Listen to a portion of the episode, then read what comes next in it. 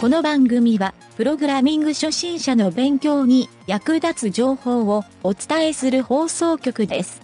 はい、どうも、なんちゃってエンジニアのゆげたです。占いで、誰にも言えずに悩んでることがあるっていう風に書いてあったんですけど、これに当てはまらない人っているんでしょうか？それでは、なんちゃってラジオ、始まるよ。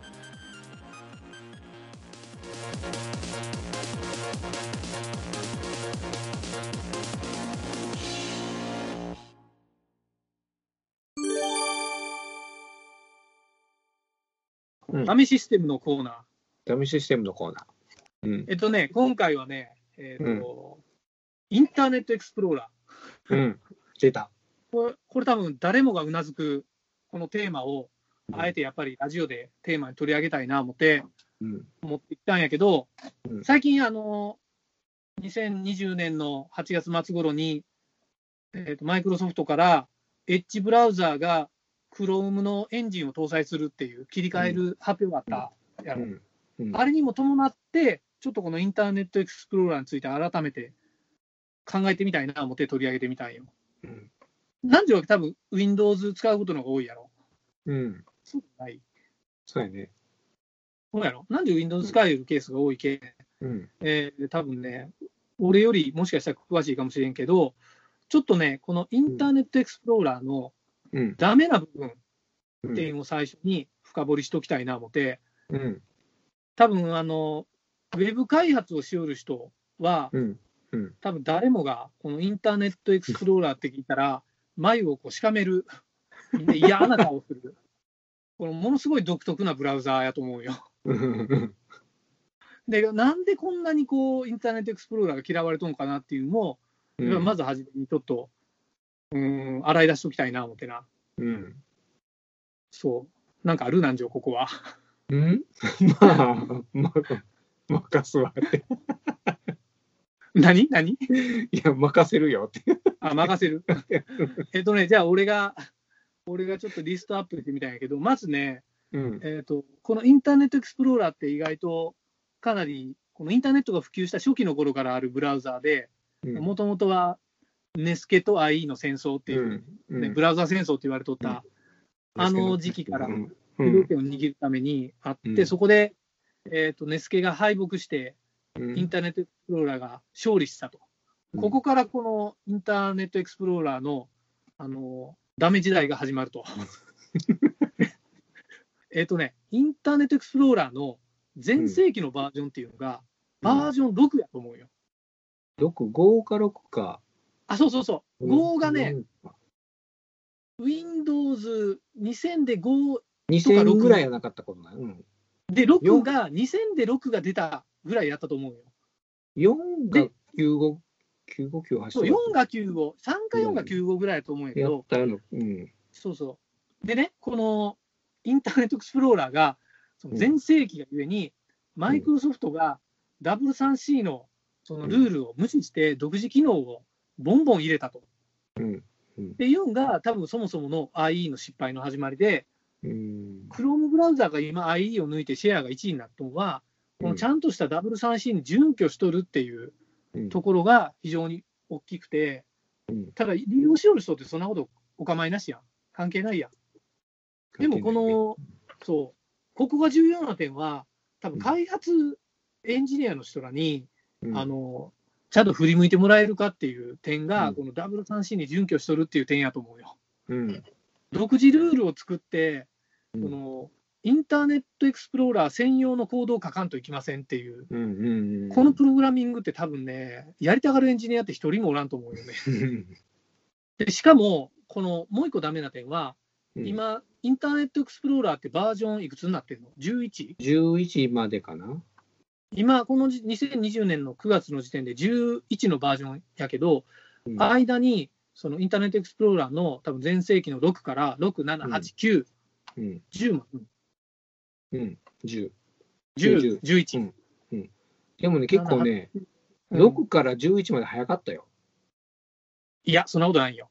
そんなそことない。んないあのなんかね、そんなことないよ。6、どこやったかな？最後、タタターっとこう、過ぎたような気がするんやけど。これは単純にインターネットエクスプローラーってのバージョンって、えっ、と、Windows のバージョンに依存しとるだけの話やんか、基本的には。Windows があー2000から、えー、と Windows Vista になりましたって言ったら、えー、とうん6が7に変わって、で今度 Vista からそうやったかな。Windows 8になりましたって言ったら、その8に変わって、そうで Windows 10になったら9に変わって、でうん10になって、H ができましたって言って、11みたいなのが出て、うんでこれってあの、要するにインターネットエクスプローラーって Windows のバージョンアップに依存して、アップデートを繰り返すんやけど、ここで残念なのが、バージョンごとに依存機能が激しく違うんよね。で、何が言いたいかって言ったら、例えばね、えっ、と、Chrome ブラウザーのバージョン41と43ってそんなに変わらんと思うよ。うんうんうんで、43って確かに上位バージョンアップグレード版っていう、アップデートされたバージョンってあるんやけど、インターネットエクスプローラーと6と7っていうのは、うん。結構ね、別ブラウザーに近いぐらいの内容やったりするんよね。うーん。そうやから、ここで何が起こっとったかって言ったら、うん。えっと、ウェブ開発の現場では、インターネットエクスプローラー6の専用ハックコードっていうのを書かんといかん上に、な IE7 の専用ハックコード、IE8 の専用ハックコード、うん。IE9 の専用ハックコードっていうのを、全部が CSS とかのハックコードを全部書くっていう、でしかもそれが一応ね、裏技として、うん。あのエンジニアがみんな書き寄ったっていうのがあるんよ。でこれはあの本当にウェブ開発しよったら、もうテーマ以外の何でもなくて、で他のブラウザーは W3C にちゃんと準拠しとるから、そんなに、あのベンダープレフィックスとかぐらいは書くけど、うん。そんなにあの別にハックをしてまで、なんか書き直さんといかんことは少ないんやけど、うん。なんなんこの IE6 っていまだに書かんといかんのみたいなのが、このね、あの2010何年ぐらいにうん。あの起こってきたんよ。もう20年ぐらい前のブラウザーの対応コード書くの嫌や言うて、エンジニアがみんな言い出して、うん。で、マイクロソフトが一応対応やめますみたいなのも伴って、うん。今ではね、多分 i6、7、8ぐらいは、9ぐらいまでは捨てとんかな、ここまで対応するってとこがほとんどなくなったと思うよね。うんそうそうそう。っていうのも考えて、やっぱりね、その開発員からのクレームが多すぎたインターネットエクスプローラーっていう、うんここはちょっとダメシステムの根本なんかなと。なるほど。まあ、ゆそうやな、このウェブ業界の嫌われ者の筆頭かなっていう、うんうんぐらいの立ち位置かなっていう。うんっていうのがね、ちょっとこのインターネットエクスプローラーダメ部分と、僕が知っとる限りね、開発者サイドからかなり偏った意見って書いたけど、あーまあ、それはでも当たっとるよな。まあ、おおむね多分みんな、そうそうっていう感じだと思うよね。これ聞いてる人。業業務のウェブシステムで IE じゃないといかんっていうのがいまだにあるっていうのは、あ、それね、そう、それちょっと次の点で、ああ、ごめんごめん、さっき言ってしちょっまった。と、おお ええよええよ。それね、あの、次に挙げたいのは、あうんの、IE をね、それでも、なんか世の中でやっぱり IE がすごい使われとったわけやんか。うん。で、なんでそんなに使われとったんかっていう。で、うん一部のエンジニアは実は、あの、IE が好きやっていうエンジニアもおりはするんよ。うん。で、それはどういう点かなっていうのをちょっと考えてみたんやけど、うん。一つは Windows のうんエクスプローラー機能あるやん。インターネットエクスプローラーと、ただのエクスプローラーっていう、この2つのアプリを Windows は持っと持っとるやろ。今でも多分そうやと思うんやけど。うん。で、Windows のエクスプローラーっていうのは Mac でいう Finder やんか。うん。で、要するに、そのブラウザーっていうか、そのウェ中のファイル構成の管理をする、あのー階層管理の役割をするエクスプローラーっていう、うん。それのインターネットの階層管理をするインターネットエクスプローラーっていう立ち位置やったから、うん。実はこのマイクロソフトのこの Windows の中でもともとはほぼ同じソフトやったうん。わけなんだよね。だから、あの中の階層の、例えば C ドライブの中の、うん。なんかトテストっていうフォルダの中のなんとかっていうファイルでアクセスをするやん。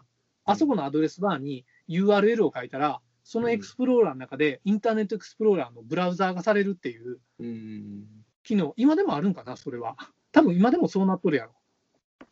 やったことないエクスプ。ローラーで？エクスプローラーで？うんどんなやったかな？ないうんえ、やったことない。で、俺はもとえもとあエクスプローラーで、え、URL を叩くってやつ？エクスプローラーに階層じゃ、ローカル階層じゃなくて、URL を入れたら、うんブラウザーが表示されるっていう。あ、あ、あるあるある。あるある。知っとるやろ？これ。知っとるやろ、うんそううん、当たり、これ Windows では当たり前の機能で、うん。当たり前の機能なんやけど、うんで、これを便利と思って使いよったエンジニアも多いんよ。で、俺ももともと Mac の前は Windows で Web 開発しよる時期も長かったから、うん。あの Windows で実はそこに、えっ、とね、FTP の機能とかも持っとるから、うんうん FTP をそこに、あの、ポートのアドレスを入れたら、FTP コロンスラスラっていうふうに入れたら、中で FTP ノートなんか入れんでも、そこ上で、あの、ブラウジングもできるし、ファイルのアップロードもできるっていう時代もあったんよね。うん。残念ながら今ではもうセキュリティの関係でそういうのどんどん機能が塞がれていって、うん。ちゃんとインターネットエクスプローラーとエクスプローラーは多分もう別物になって分けられとると思うんやけど、うん。あの昔まだポートの管理が緩かった時期は、緩かった時はあったんですけど。そういわゆる Windows を使う上で、インターネットエクスプローラーは使いやすかったはずない。しかもデフォルトで入っとるし、うん。IT リテラシーのない何も知らん人は、間違いなくインターネットエクスプローラーを最初から立ち上げるはずなんよ。で、立ち上げ他のブラウザーを、うん、インストールするっていう、うんあの、そんな知識も多分持っとる人も少なかったやろうし。うん。そうっていう意味で、多分そのインターネットエクスプローラーっていうのは便利に使えるっていう側面も絶対あったはずなんよね。うん。そう。まあ、ここにやっぱり Google Chrome っていう対抗馬。まあ、開発の人はその時でも Firefox を使えたわけやもんな。うん。そう。インターネットエクスプローラーはやっぱり、うん、使ってなかったけど、さっき、あの、何時言ったように、その、ビジネスの現場で、社内システムを作りますっていう時は、間違いなくインターネットエクスプローラーにしましょうっていう動きがやっぱあったやんか。今はもう少ないんかもしれんけど、それはやっぱり Windows を使ってるから、インターネットエクスプローラーを使ったら、うん他のわけわからんブラウザを使われるよりは、間違いなく一つのブラウザに絞り込みができる、やろうっていう意味やと思うよ。うん。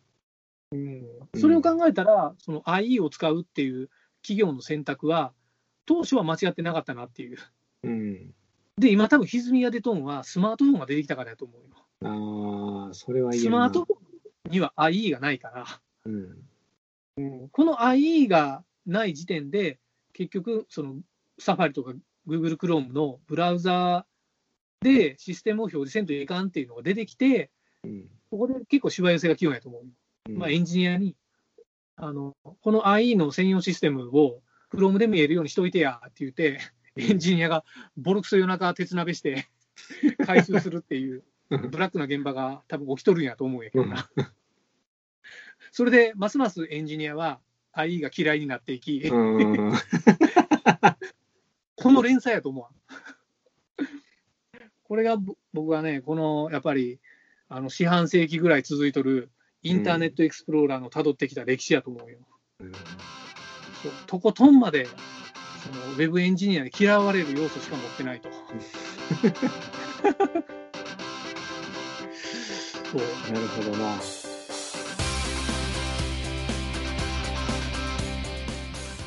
番組ホームページは http コロンスラッシュスラッシュ mynt.work スラッシュラジオスラッシュ